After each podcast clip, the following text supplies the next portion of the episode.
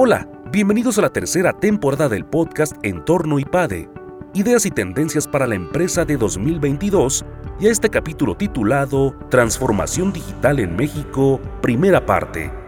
Marta Rivera Pesquera, profesora del área de comercialización en IPADE Business School, realizó una investigación sobre transformación digital en México y para ello entrevistó a más de 25 empresarios respecto de sus avances, expectativas y retos digitales.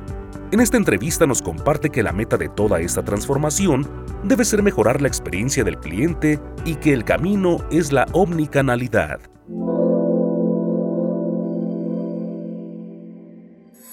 En el año 2019 empecé una investigación entrevistando a más de 25 directores generales de empresas radicadas en México de tamaño mediano y grande, pertenecientes a las industrias de contenidos de servicios financieros, telecomunicaciones, hospitalidad, retail o comercio, transporte, bienes de consumo, etc. La intención de esta investigación era tratar de entender qué estaba pasando en México con respecto a la transformación digital. Se buscó en todo momento profundizar en las causas y conclusiones que cada uno exponía. En este sentido, les comento que las empresas involucradas en este estudio son entre otras, Aeroméxico, Cemex, Alpura, BBVA, Comex, Cisco, Interceramic, Televisa, Liverpool, Grupo Posadas, La Comer, Visa, IBM, Grupo Herdes, BP, etcétera, ¿no?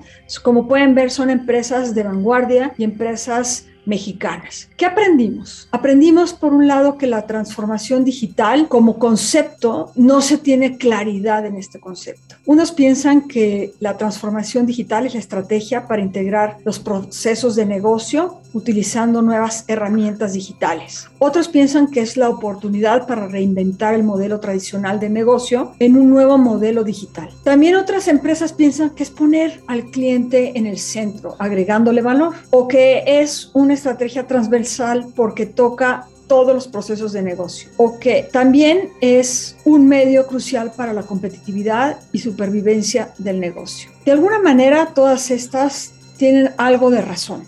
Sin embargo, es una definición incompleta. Lo que sí encontramos que es muy positivo es que las empresas entienden que la transformación digital es un medio, no es un fin. Y es un medio para dar una mejor experiencia al cliente. ¿Cuál es la ruta para llegar a este cliente y dar una mejor experiencia al cliente? La ruta es la omnicanalidad. Abrazar el canal digital junto con los otros canales para dar un mejor servicio al cliente o una mejor experiencia de consumo. El enfoque al cliente es un tema crítico. Y este es el driver. El driver de toda la transformación digital tiene que ser el cliente, que ha cambiado sus expectativas. Ahora hay que subir el valor del cliente y para ello necesitamos conocer mucho más del cliente, sus insights. Y en este sentido, la tecnología nos tiene que ayudar. Nos debe de ayudar el contar con herramientas de inteligencia artificial, herramientas como el Big Data o lo que es Data Analytics, etcétera, ¿no? Todo esto nos debe de llevar a personalizar la oferta, conociendo el Customer Journey de nuestros clientes y mejorar la experiencia de consumo.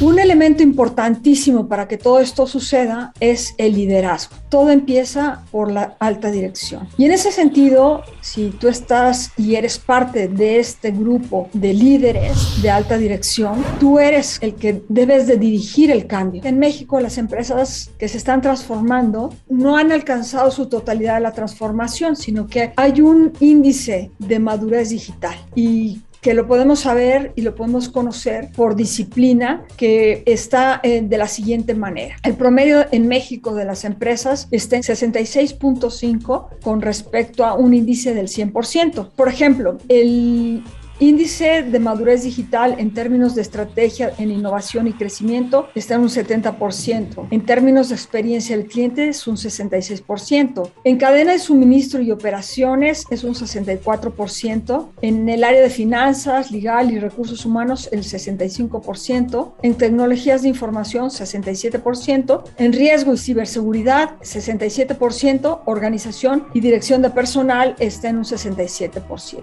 Entonces, como puedes ver, no todas las empresas están, van al mismo ritmo. Y si lo vemos por sectores, todavía queda un camino por recorrer a muchos sectores. Tenemos desde el sector de inmobiliaria y construcción, que está en un 48.3%, hasta la banca y seguros, que son los más avanzados, que están en 75.5%. Turismo y hotelería están en un 73%, agroindustria, que parecería una industria que no se ha ido digitalizando, va avanzando a un 68.6%, por arriba del promedio. Educación que es el sector en el que yo estoy, todavía nos falta muchísimo por avanzar, estamos en un 63%.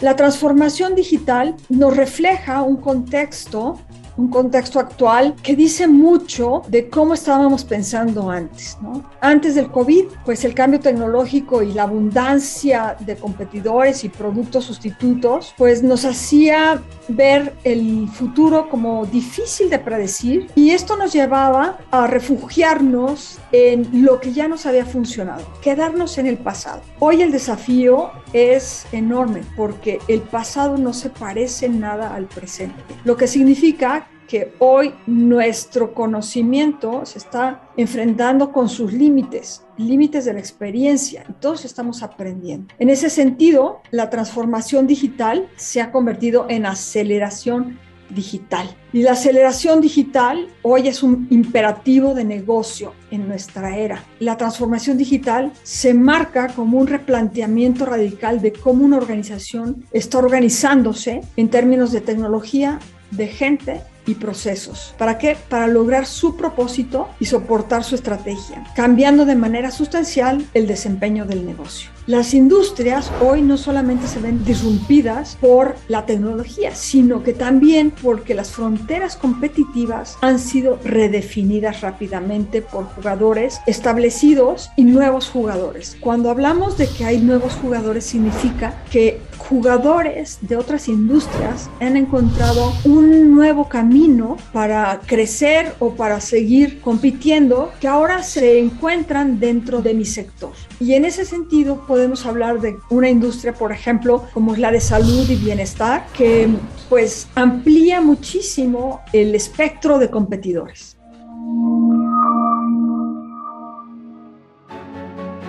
Suscríbete a nuestro canal de YouTube IPADE News Media y visita ipade.mx diagonal blog. Encuentra videos, artículos e infografías relacionadas con el mundo empresarial de la actualidad y no olvides compartir este contenido. IPADE The World Calls. Thank you.